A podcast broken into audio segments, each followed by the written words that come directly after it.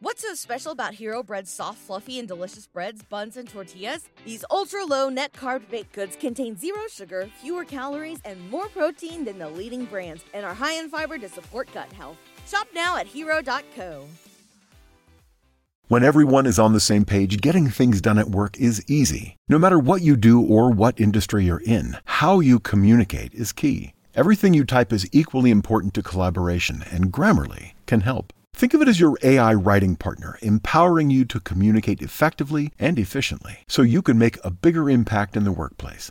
96% of Grammarly users say it helps them craft more impactful writing. And as the gold standard of responsible AI, Grammarly is your secure AI writing partner that allows your team to make their point and move faster. By understanding your writing and context, Grammarly provides relevant, personalized suggestions. And with tone suggestions, you can navigate even the most difficult work conversations. You can also save time from spending hours editing drafts to just seconds with one click. Sign up and download Grammarly for free at grammarly.com slash podcast. That's G-R-A-M-M-A-R-L-Y dot com slash podcast. Easier said, done.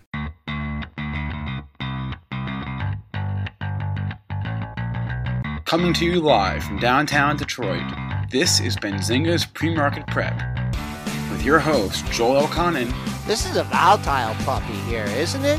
and Dennis Dick. I'm bidding a penny. I will buy the stock for a penny. with everything you need to start your trading day. Good morning, everybody. Welcome to this Thursday edition of Benzinga's Pre-Market Prep. Spencer Israel, as always, here with Joel Elconin and Dennis Dick. Uh, on the show today, we've got some earnings, we've got some ratings, but Tesla is at a new all-time high. Uh, the question, I guess, is not will it get to 400. The question is will it get to 420. We'll talk about that. Uh, Dennis has some other stocks hitting key levels today, so we'll get through those as well. We'll take some questions from our chat and our guest at 8:35. We are joined by Ian Winer. He is an advisory board member at Bellator Asset Management, and he will give us his thoughts on this market. Joel, uh, what's the word here overnight? Uh, we're down uh, 2.75 handles at 31.9650.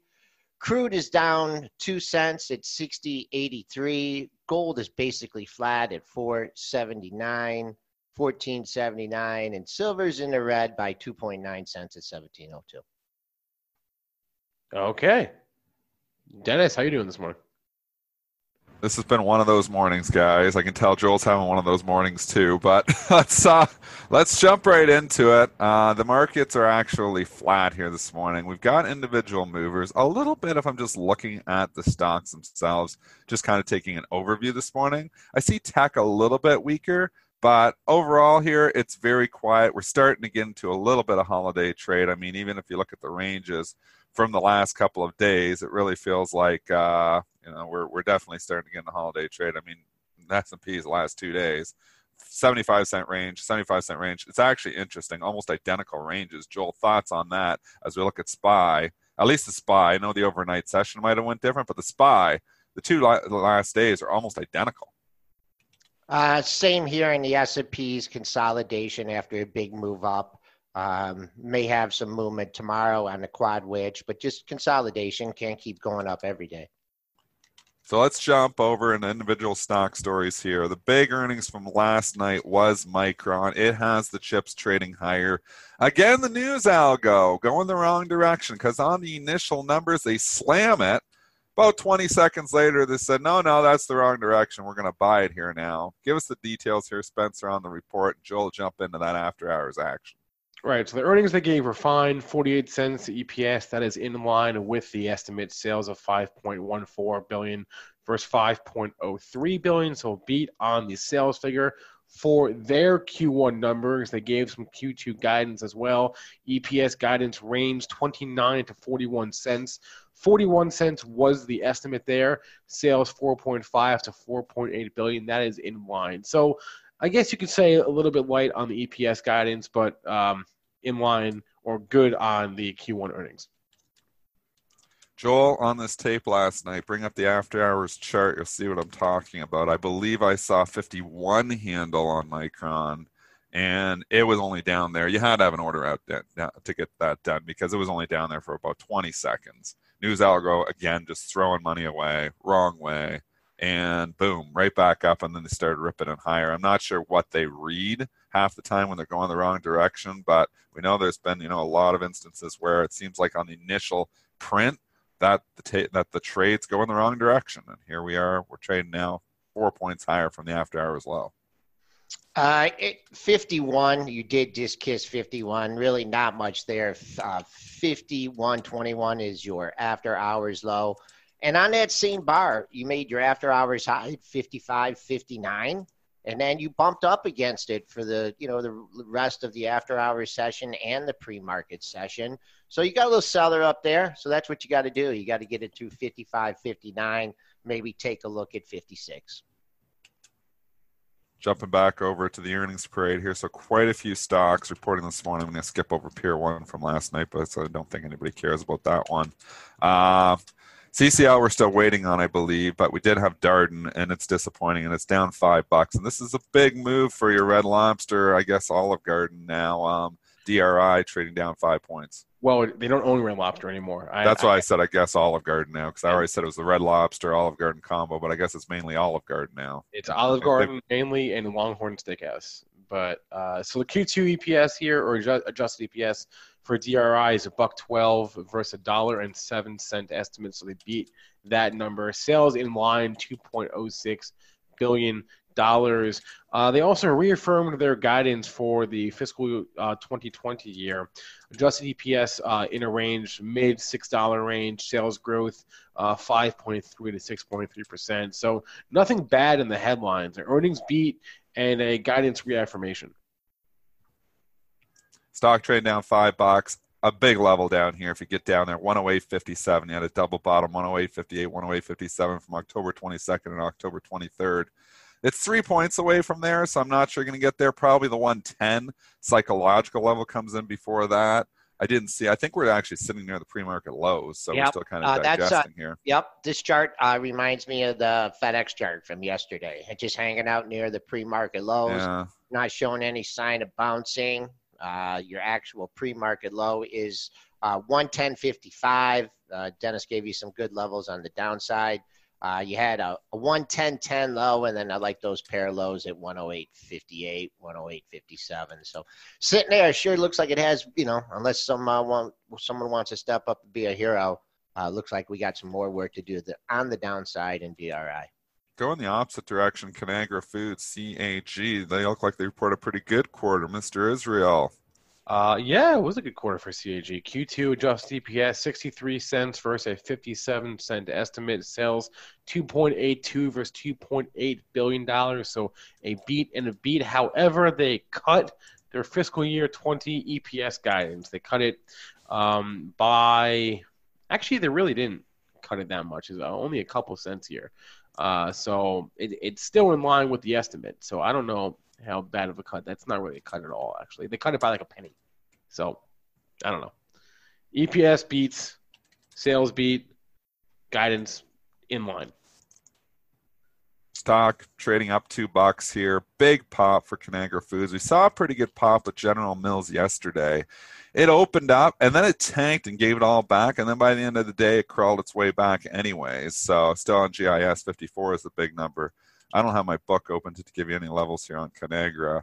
Uh, CAG, at least not right now. JV Specs there, maybe he can see something in the buck. I'll just say when we got up back in September, we went up close to 32, 31.83. So I would think that's going to be a major resistance point, at least for the stock. I'm sorry, what level did you say? I said 31.83. Yeah, exactly. Uh, pre-market high 31.75. That 31.83 high uh, not sure we hit that at the end of September. Fell back to close at 31, and that was really a, uh, a really a short term top there in the market. We have backed off, so 31.75, 31.83, major sell zone here, 70 cents away, and I don't know. Can get up there, probably more size than 32, the way it acted when it got up in that upper 31 handle. Hard to pick a spot on the downside where to buy it. Jump back over the earnings parade. Let's do Accenture. ACN reporting this morning Q1 EPS $2.09 versus a $2 estimate sales 11.35 versus 11.14 billion dollars. So a beat and a beat for Accenture in the first quarter. They gave some guidance as well. The Q2 sales guidance was in line. They narrowed the range on their full year EPS guidance but it is still in line with estimates. So basically what you want to see a beat, a beat, and guidance in line. Was trading up last night ahead of the report, uh, but if you look, it's been straight down ever since. Um, is that candle right? Did this hit 193? That can't I, be right. Is that right? Uh, I do not have that on my platform. Okay, I'm just looking at the after hours chart there, and I see. Oh no, I'm looking at the bar. Sorry. What? What? Why is it? Oh, it's from it's uh, separating the bracket. Yeah. Yeah, yeah, yeah, yeah. I'm just looking through here. So we're just leaking here right now, two or three. Sorry, we'll strike that from the tape there. I was just looking at the chart. I did not see that either. I was just looking at the chart. I looked yeah, wrong. Okay. Eyes are buggy. The glaucoma vision getting me here again. But 203 is where we're trading here right now. We're wide open. I mean, we're 205 offer. We're 201 bet.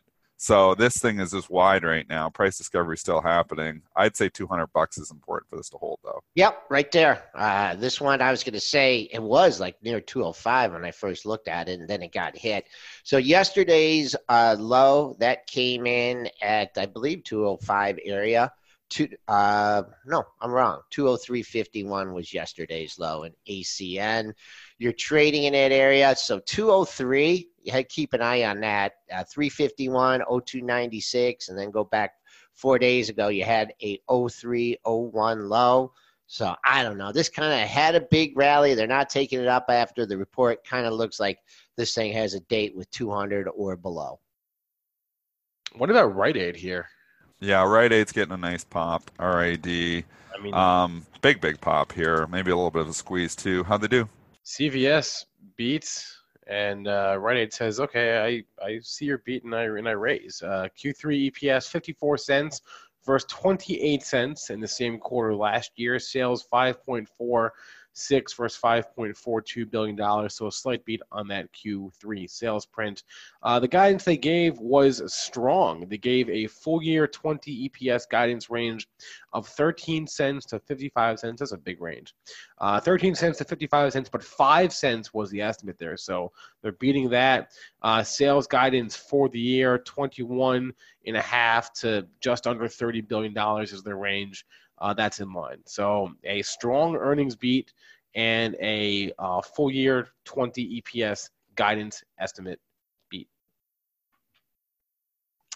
Come this far, let's see if you could test $11. 1101 was your high on November 6th. You had a 1092 high. So, boy, 11 potential resistance area. And then if in fact it could get through that, um, you had a high at 1143 and 11 1150 but boy this still has some work to do to get through 11 so i'll use that as resistance and hard to pick a spot when the stock's up 27 27% to picking on the buy side but we'll see what happens. Maybe 10 bucks psychological level but uh, it's hard because it's thin too and the reverse splits have come into play here. You know if you go and you look out there obviously the stock you know, on the reverse split basis was a lot higher back just even in 2015, 2016. It's thin. So you get an okay quarter, thin stock, and do some funny things. I'm hands off. It's too thin for me to trade it.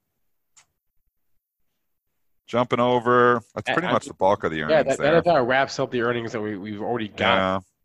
We looking ahead to today, or after the close at least, Nike. Is, that's the big one. Obviously, the big one. There are a couple others, but Nike is the big one here. Uh, I guess I'll just give you the estimates here from Nike that we're looking for EPS of 57 cents on sales of 10.07 billion dollars. So this will. Uh, when has Nike historically come out? I want to say it's around. Let's see. I, we can look in the pro.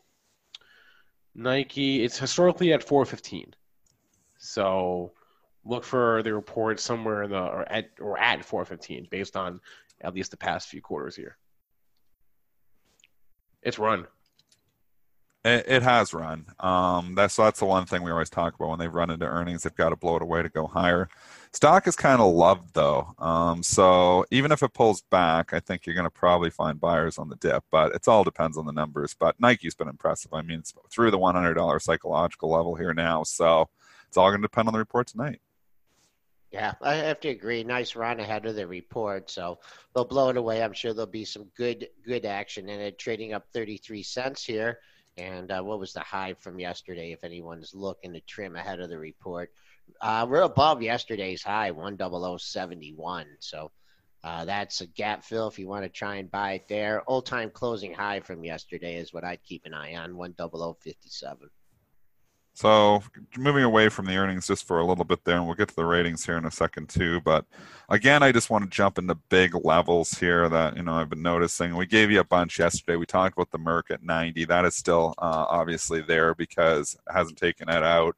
Um, it did get up there yesterday and came close to taking out 90. Again, kissed it right on the button. So these big levels just work sometimes you're interested in Home Depot 220 is a big level here. I'm just going to run through them. If you see someone you like and want to talk about, Joel, let me know. Again, Bristol Myers from the other day. I'm going to talk about 65 being a big level. General Mills did not take out the size of 54 yesterday, so that is still there. It's trading up slightly here in the pre-market, but I would expect it has some resistance as you get upwards towards the upper 54s, just like we had yesterday on GIS. We can jump over to Johnson and Johnson, 145, big size up there. Schlumberger came close to these levels, just work 40. It kissed it yesterday and did not get over it. So SLB, if you're trading, uh, huge level there and huge size sitting up there at $40. Uh, iRobot, we talked about the one or talked about the $50 level. It did take it out yesterday. I'm still long that in the long term portfolio. And then Eli Lilly, 130. Again, these stocks just kissing these levels. 129.98, not getting through it. So this morning, uh, maybe it's getting a running start on it, but Lilly is big at 130. Uh, JV Specs adding 80,000 shares offered at 101. Nike 90,000 shares. It, wow, uh, that's big too. Yep, at 102 and a half. And uh, just uh, just an interesting note here from Coin Collector. Uh, he says he streams the show on his Peloton doing a scenic view ride in the Alps. And I just want to say that uh, we did get our Peloton yesterday. How and, was it? And, How uh, was it? Did you try it out? It, it, it, no, I did not. But Lisa did this morning, and she's in good shape. And she didn't do the beginner ride; she did a country music ride, and she said it kicked her butt. She, she it kicked her butt. Wait, ex- explain the country music ride. Yeah, yeah, I want to know that? what country music ride's all about. It's well, come on, it's simple. You are doing a workout to country music. And this girl was working out. It was a hard workout. But there's video too, right? So what is it? Yeah. Just like videos of people singing country music? No, there's a video of a girl on a bike instructing. Instructing, and then there's people in the background. And then right. you pick, you know, your scenic, like Coin Collector did a ride in the Alps. And you can pick uh, different music genres. So she took, uh, she did country. She likes country music and uh, it was a really hard workout. She was sweating after it, so I'll uh, maybe I'll try it tomorrow. So you're bullish. I'm bullish to Peloton. Oh, and there's other things you can do on there. Yep, yep. We we gotta get the, the Joel review once you use it. We'll I should have brought my shoes in. I should come over and use it, and then you could get the Dennis review too. But you know what? It the, the normal treadmill kicks my butt, so I'm sure the Peloton will really kick my butt. Yeah. um, let's talk about. Can we talk about Tesla here? Although, yeah, actually, unreal. Joel, did you have any thoughts? Squeeze them, squeeze everyone. No, just keep squeezing. Okay. Never stop squeezing in Tesla. That's what's basically happening here. The squeeze just continues.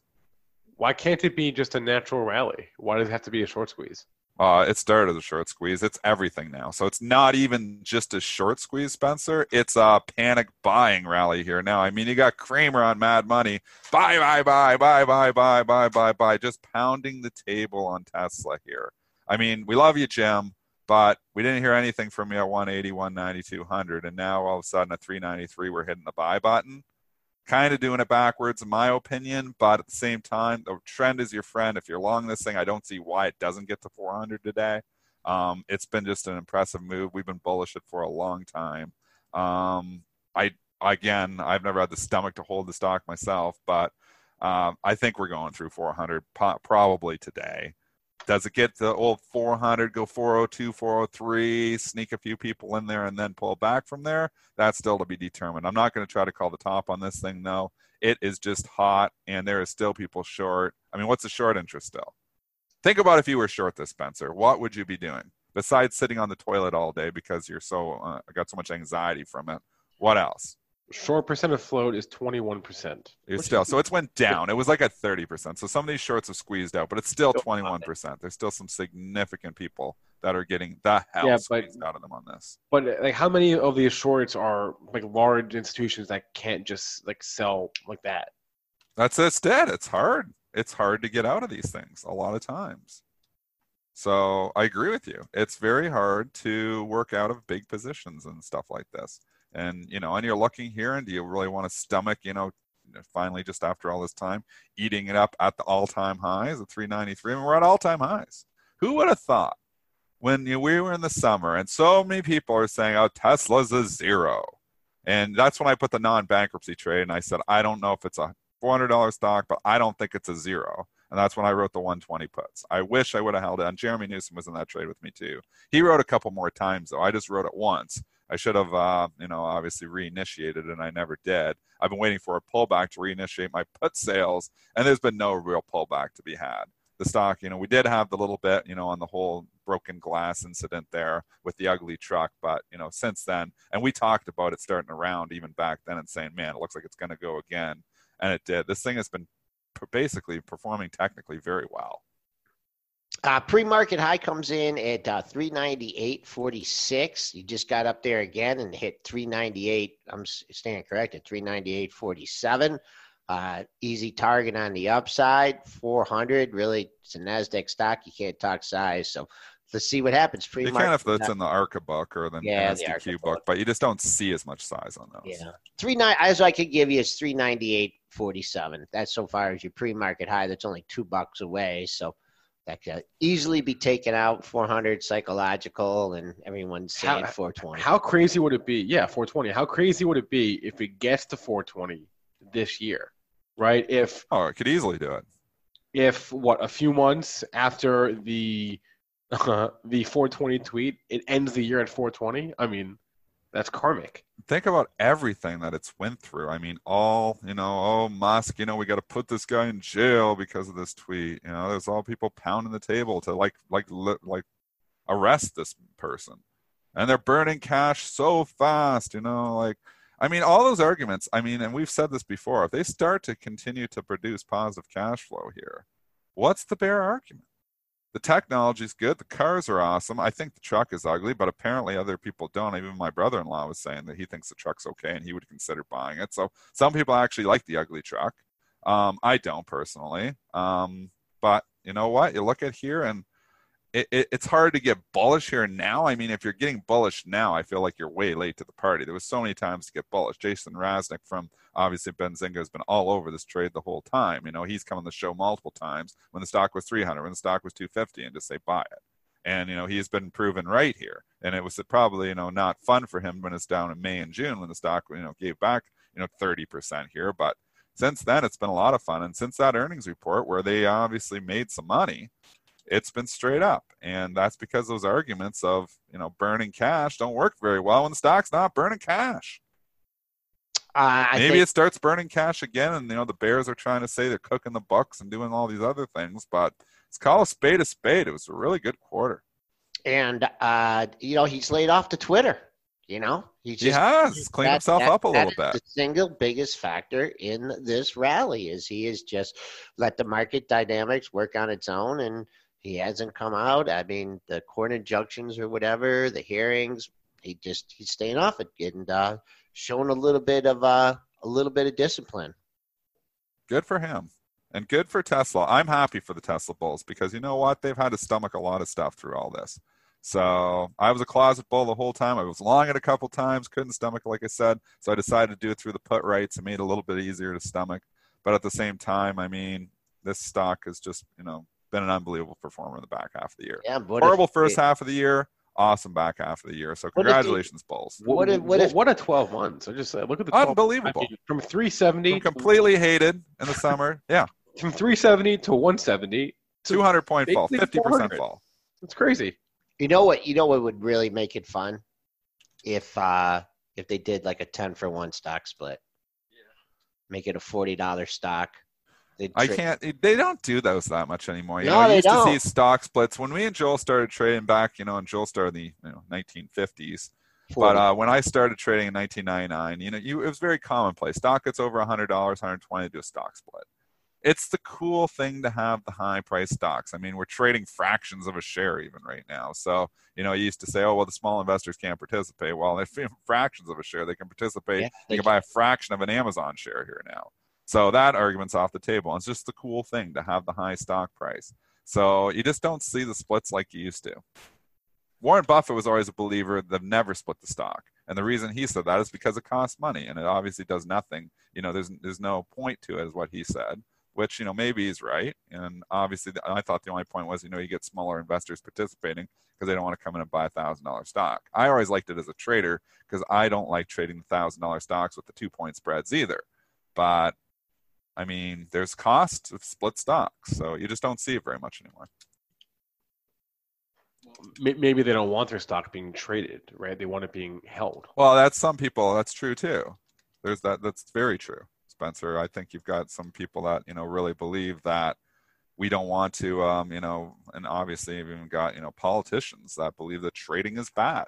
Um, you know, when they're talking about putting a trading tax on, they believe that you know the speculator is evil. There's people that actually believe that out there. They don't understand the fundamentals of liquidity, where speculators are the bulk of your liquidity every single day, and that's how you get in and out. The speculator allows you to get in.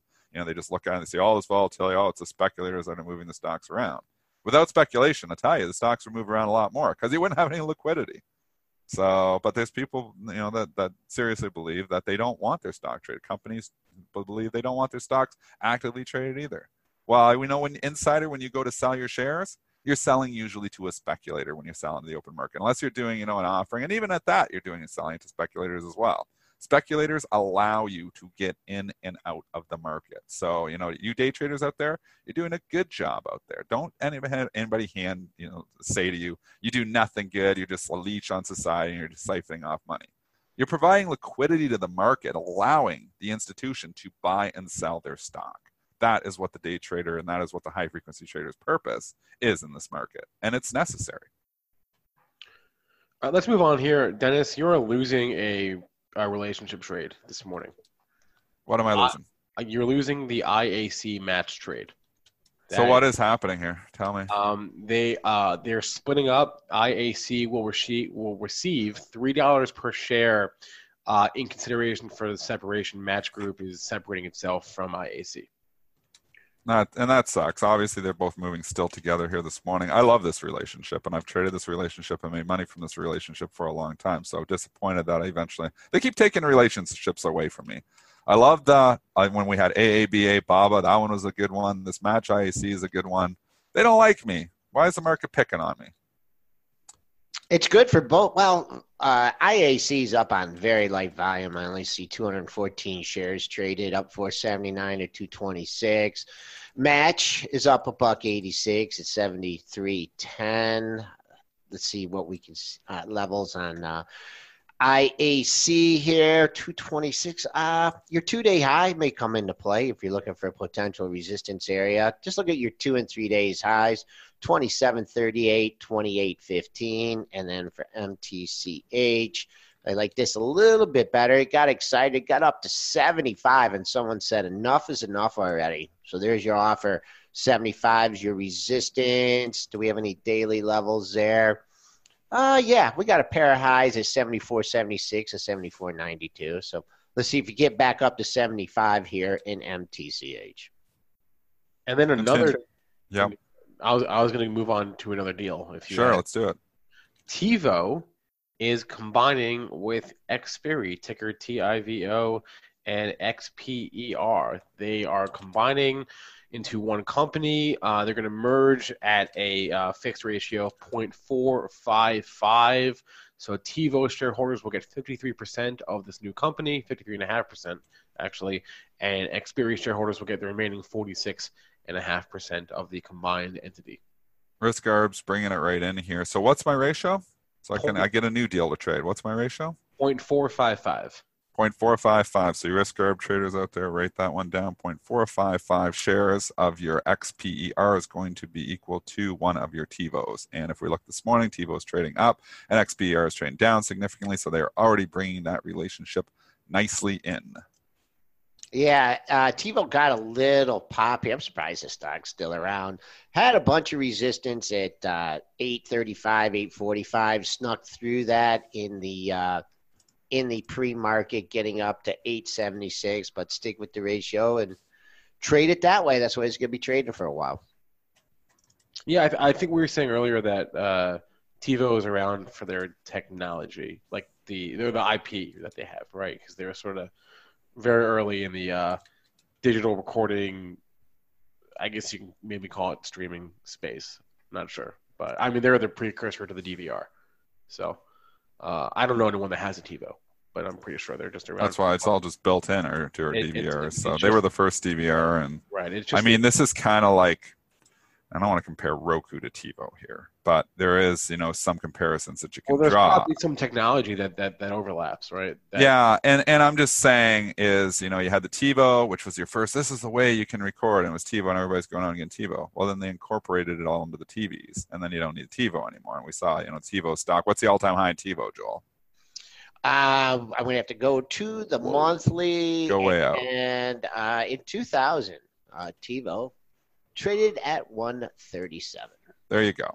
So long term, this is kind of my feeling for Roku. Sorry, Bulls. And I still, you know, and, and on short term, I still think Roku, and you know, I even have a position Roku. So I just think long term, and I still, like I was saying, I think Roku short term, they're still going to have a good quarter. I think they're still, you know, it's still there. Just long term, I'd just be scared to hold this in my long term portfolio.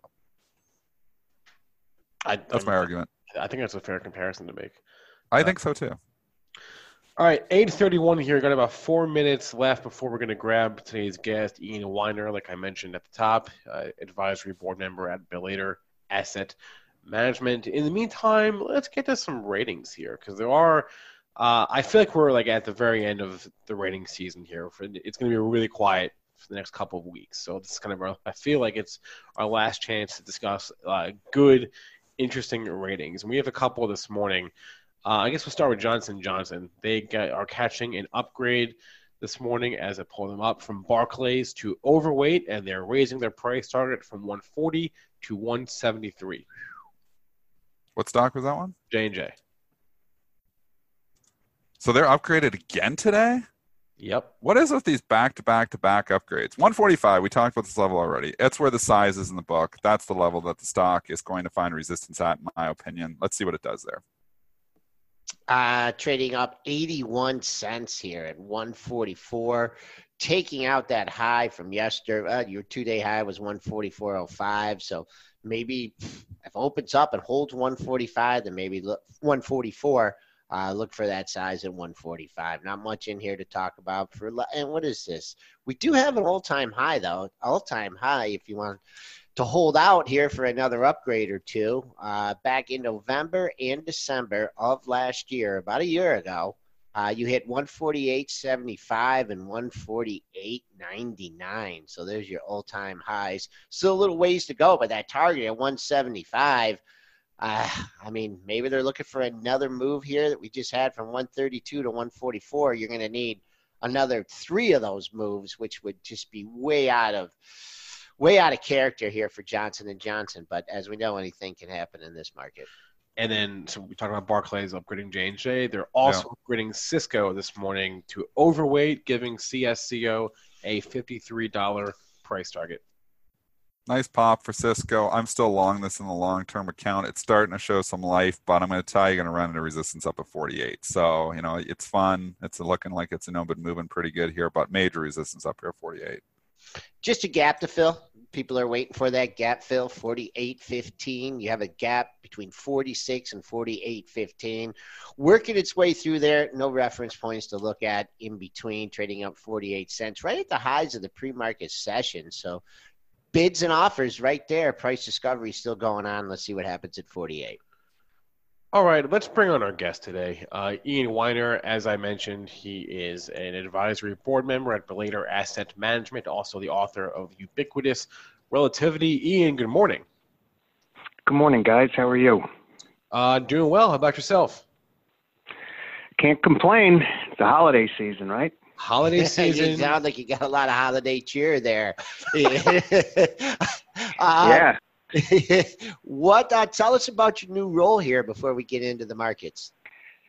Sure. So I'm on the advisory board of Bellator Asset Management. Um, uh, Bellator is a service disabled, uh, 100% veteran owned and operated business. Um, so, uh, as a for, as a veteran myself, um, I'm helping them as they kind of build their business. Uh, it's a long short hedge fund with with some focus on syndicate, uh, and so it's just a good opportunity for me to stay involved uh, um, and, uh, and, and help some guys out because part of their mission, uh, in addition to obviously trying to produce returns for investors, is is uh, to hire veterans and and give to veterans charities focus on syndicate. Could you go in a little deeper in that explanation? Sure. So you know, there's a, there's a, multiple strategies out there um, that involve uh, syndicate. Um, the fact that um, Bellator is a veteran-owned and operated business. Um, they have exposure to syndicate that that other businesses don't have because they are part of that diversity bucket. Um, and so it, it, they have the ability uh, to participate in syndicate uh, in, in a way that perhaps is, is different than you would see, um, you know, in, in ordinary sort of long short hedge funds. Um, and so, so that's part of the strategy. So as, as fund of funds, as different sort of investors are looking for a way to diversify strategies and have a portfolio of strategies, uh, this is one that that if they're looking to invest in a, in a you know a minority slash diversity firm um, that that will necessarily um, have have a different look at, at syndicate. This is uh, this is a good way to do that. Okay, thank you for that explanation. Uh, overall market talk here. Uh, one heck of a rally uh, going into year end. Uh, can you identify some of the key factors that you think are driving this rally? Yeah, so I think there's two things going on. I think the first one is pretty obvious. It's the liquidity. Um, we continue to see uh, central banks take um, more and more dovish steps, uh, even with the market hitting highs and, and the recent, you know, quantitative easing by the Fed uh, and the Treasury bill market, um, even if they're not calling it that, is is yet again just another example of of more uh, gas being thrown on the fire by by you know central banks, and they've made it clear that they're not going to do anything with rates uh, for the next year, um, and the rest of the banks around the world um, are still uh, in in ease mode and um, continuing to uh, lean dovish. And so, from that aspect, that's one that's the the biggest thing that's going on. The second thing, which I think is is not talked about as much, is is positioning. And and what I mean by that is you've got a lot of active managers out there. And, and, and by active i mean you know not just mutual funds but hedge funds as well and who are lagging uh, the broader indexes again. And for some hedge funds this is the you know the the, the every one of the years for the last decade. Um, but at this point, they need to um, catch or, or, not miss, I should say, is, is a better way, the rally. So you've got this, what I refer to as synthetic short base, where, where people have missed uh, the performance and need as much performance as they can get into the end of the year. So as a result, you know you have all these all these funds waiting to buy the dip and and not willing to sell stocks and so that's why every sell off for the last month has really been uh, you know, pretty weak and, and no real follow through. Uh, and so I think that that will probably continue uh, into the end of the year and probably in the beginning of next year as people try to position for, for a better year in 2020. Um, and then after that, we'll see. But but I do think those are the two twin factors that are that are continue to drive this rally uh, higher. All right, we uh, we're talking about the uh, factors behind the rally. Let's talk about some of the biggest risks to the market here in 2020. And boy, oh boy, you got several things here. So I guess uh, we could start with the election, and then you can um, highlight some of your other other potential risks to the market in 2020.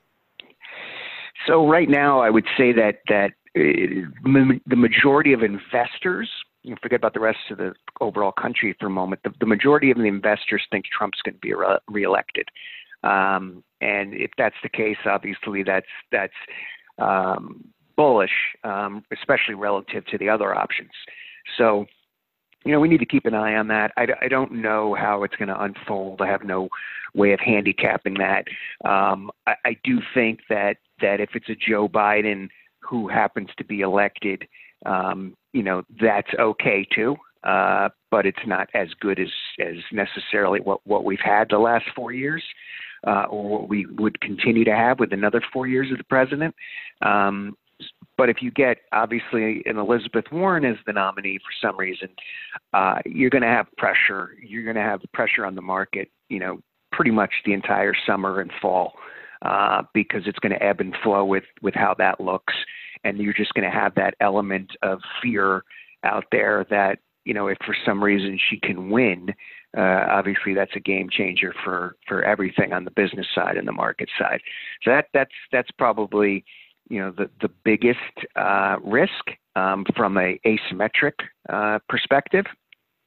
I think there's a few other things um, that people should at least keep an eye on. Um, this negative divergence in the transports, which just seems to be continue continuing to go on, and, and obviously FedEx yesterday was the main culprit. But you know, FedEx sounds terrible. Um, now we can dismiss that, uh, you know, or we can say, well, uh, this is a pretty big economic indicator um, globally. So it's it's you know it's not the end of the world, um, but it should be something that's flagged that you know, there's clearly an issue um, in in the global economy, in the manufacturing side. Now, the consumer is doing fine um, as far as I can see, uh, but you know, those are two kind of divergences that are happening. So, just you know, I think that's one thing we need to keep an eye on. Um, in addition to the election, the other things, uh, the first one is is is the China deal. Um, I don't really know what's going on here. Uh, it's unclear to me what exactly we've gotten out of this, um, if we've gotten anything. Um, the whole kind of 18 month process to me is still unclear as to what um, you know we've we've done or what happened. I mean, originally I thought the goal was you know to kind of curb the IP theft and and and um, sort of trade secrets. I'm not really sure where we got on that. So that's something to me that you know, you could wake up one morning and you're just going to have kind of uh, the Chinese say, you know what, forget it. We're just going to we're going to walk for a little while. And I think they know that they have some leverage as we get closer to the election. So I think if they are going to do something that hurts us, um, it's going to be probably in the spring uh, or summer as they say, okay, well, you know, we're going to put Trump's foot to the fire and, and really hurt these the country into the election. That's something to keep an eye on. Um, and then finally, you know, a statistic that I've been looking at, which I think is alarming, um, is if you look at the capex, right, and everybody's been talking about how you know capex is still pretty weak from the U.S. corporate sector and money spent on buybacks instead. But five percent now, five percent of total U.S. company capex is coming from companies who are losing money. So that's up from almost nothing. So if you look at the the whether it's Uber or or you know WeWork or any of these other companies that are that are hemorrhaging money, it's because of the free capital they're getting from the central banks that they're able to just I don't want to say flush money down the toilet, but they're basically just spending with no parameters whatsoever. And so as capex eh, you know becomes as the bigger percentage of capex becomes these companies that are losing money, you start to see this as, as clearly unsustainable. Um, and so that's just another thing to kind of keep an eye on is, is the speculative kind of uh, uh, mentality that's happening as a result of central bank liquidity that's driving activity that that you know uh, is is something worth uh, watching. All right, so there's a couple stocks here that you're bullish, and uh, these stocks. Uh, that well, one is really out of favor here. Had a good day yesterday, or yeah, two days ago. Let's talk your bullish scenario here for Boeing. Uh, came down to the bottom of the trading range, held that trading range. Uh, traded up to 335 and a quarter yesterday here. So is this a technical thing where you're looking at the bottom of the trading range or what's your bullish bullish scenario No. for Boeing? Well, so I, I think that there's a few things. You know, first, you know, the Boeing, um, it's not going out of business, uh, and, and I say that, that, and I don't mean that in like a cavalier way. It, it's Sure. it's still it's still a duopoly.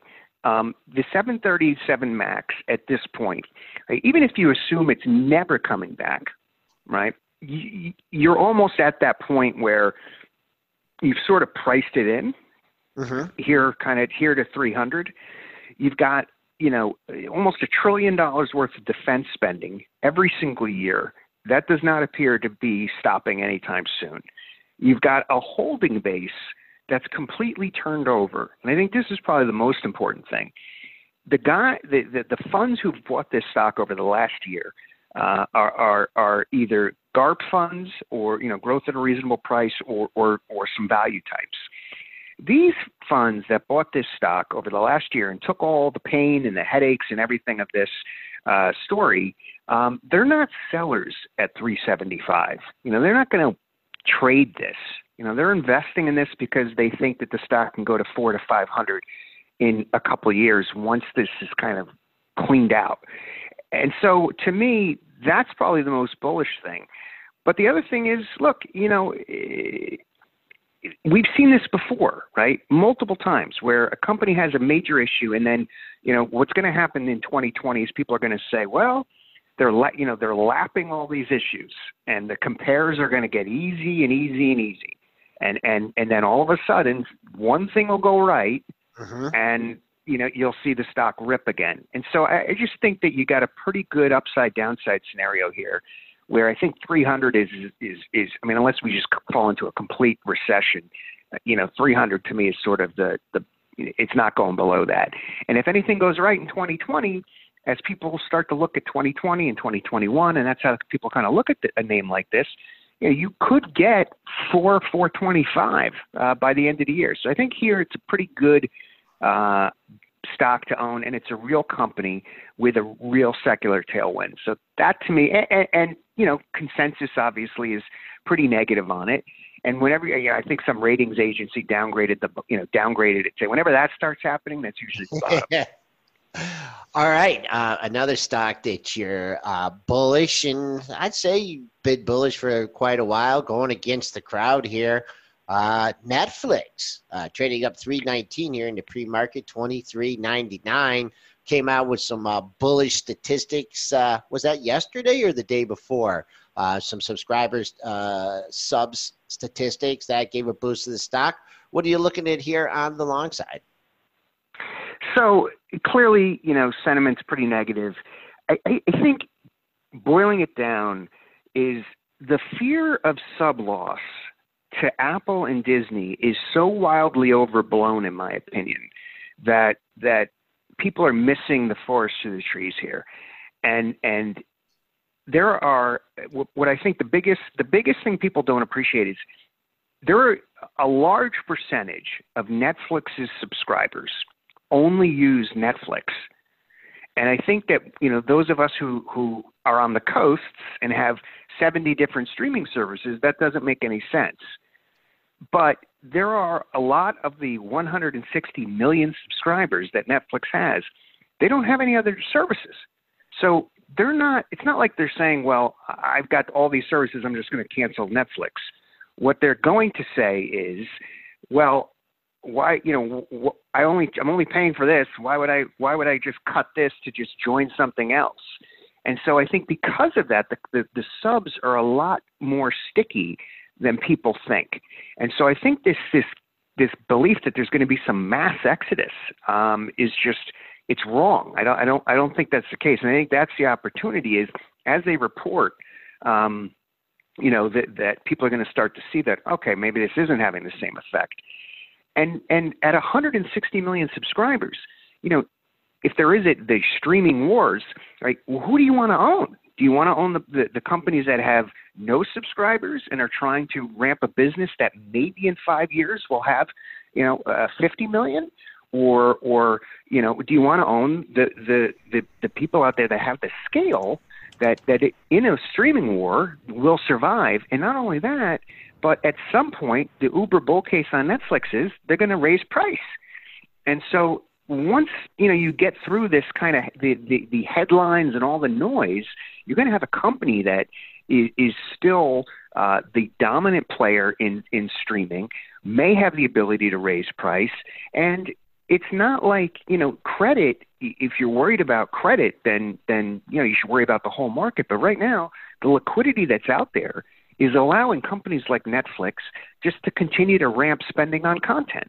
And so what is you know what's the bear case? If they're just going to be able to raise money uh, and and continue to add good content to their to their slate and therefore keep their existing subs and and add subs here and there as around the world I just think that people are way too negative on the stock, and and and I think it you know gives an opportunity to run towards that old high. Well, hey, and Dennis Dick here. I just want to comment too because I have been one of those bears, and I've been wrong. I mean, the stock has been moving up here. I've been bearish for about a year, so I started getting bearish in the 300s. I went down to 250 in the summer. I kind of look like a genius, and it's back up here at 320. And um, I think a lot of stuff that you're saying is true. And you know, I've been on the other side of it, saying, look, you know, it's got a nosebleed valuation, and competition is coming. I don't like that combination. I was even saying it a few days ago. It's why I'm not long the stock. I'm not short the stock either because you know what, the technicals don't allow me to short it here. The stock just continues to show relative strength despite all these worries. So it's been climbing that wall of worry. Um, I still don't know if I want to pay these kind of valuations just because I do, you know, you got Disney Plus, you're going to have Comcast. I, you know, I can foresee in like two or three years, seven or eight different streaming services here.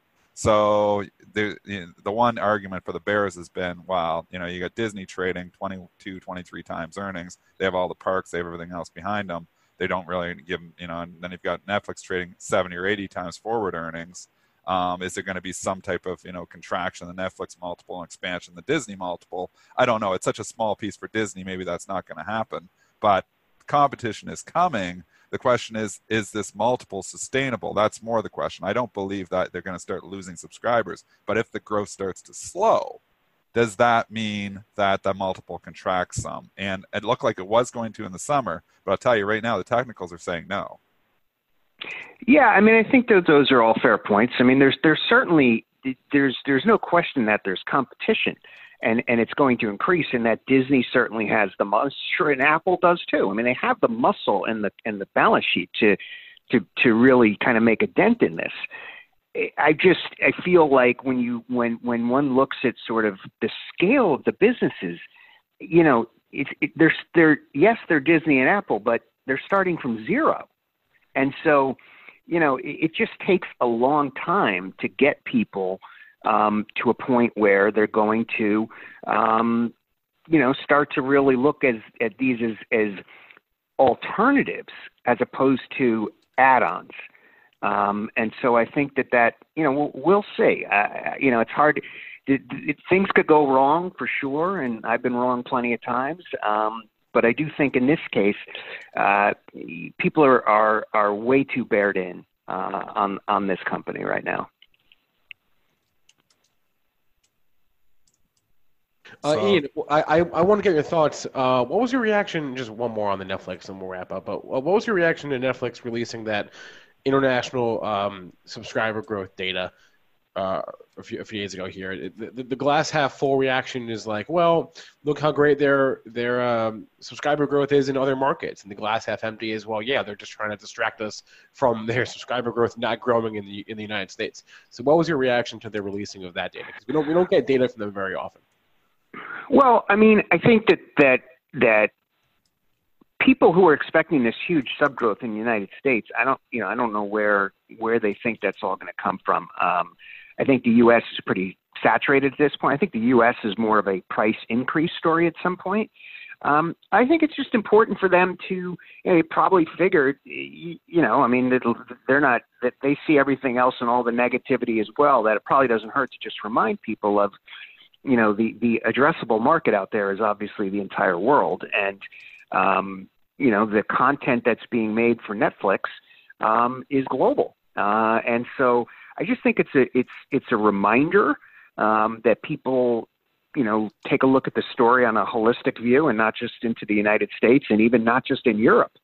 Um, and so I look at it as you know a, a, a reminder. I don't you know it's certainly not a reason that that for me to change my view or or add more stock. It's more just like okay yeah that's that's true and and you know let's let's um hopefully people just step back and, and say, well, you know, all right, yeah, that, that is true. And maybe before I just start, you know, assuming the stock's going to be a, a zero, I, I should realize that, um, you know, them and HBO are really the only two who have massive scale right now. All right, that's a great discussion there on Netflix. Just one stock that you don't like, and I uh, probably agreeing here with Goldman Sachs, Macy's. You're bearish, Macy's. Mm-hmm. Give, give us uh, give us your scenario so so here's my my my Greek mythology for the day. Um, you know, Macy's is sort of stuck between Scylla and Charybdis, in the sense that you know the six-headed monster on one side, you know, fr- from the Odyssey is is Amazon and, and Walmart and all these companies with massive scale and massive uh, online operations that that can simply uh, price them out uh, and deliver the same goods that they have uh, at a much easier uh, and rapid pace and cheaper. And on the other side, the the the you know the the sort of whirlpool that they're they're falling into is you know the Ross stores and the TJ Maxx and and the Burlingtons of the world that that you know offer an experience for shoppers that's Amazon proof. Uh, it's a it's a treasure hunt. You know, people for uh, whatever reason like to go and find stuff that that you know brand name stuff that's that's very cheap. Um, and so from both of those ends, that's where Macy's sort of stuck in the middle. Um, and it's unclear to me there's a strategy to get out. And it, it you know, I don't know what's going to happen to Macy's, but I, I, I think that that given the enterprise value is still pretty big, um, you know, I don't see any reason why this stock can't can't go into the single digits next year. We've been on the line with Ian Winer. As I mentioned uh, at the top, he's an advisory board member at Bellator Asset Management, also author of Ubiquitous Relativity. Ian, thank you so much for the time today. Have a great uh, rest of your year. Have a great holiday season, and we'll talk to you again in uh, 2020. You too, guys. Thanks a lot for having me. All right. Thank you. We kept him a while there, but it had we some did. good input. I'd like to hear, you know, the other side of the coin on Netflix. Oh, for sure. Yeah, it's always good. And he's made some good calls on this show. Uh, remember when we were talking about Beyond Meat a while back and the thing was going up and he said, you know, a lot of times these stocks get out of, you know, out of control and have major runs, but – a lot of times they come back to roost. And uh, well, I think the point Ian made, and I remember that time on the Beyond yep. Meat, it was such a fabulous point. Was he's like when you see these stocks with these incredibly, you know, high short interest and you know, on these high flyers, nosebleeds. A lot of times these guys end up being guys and girls end up being right. It's just a matter of can they hold through all the pain of you know, and, and can they even are they allowed to hold? I mean, because the locate was so tough.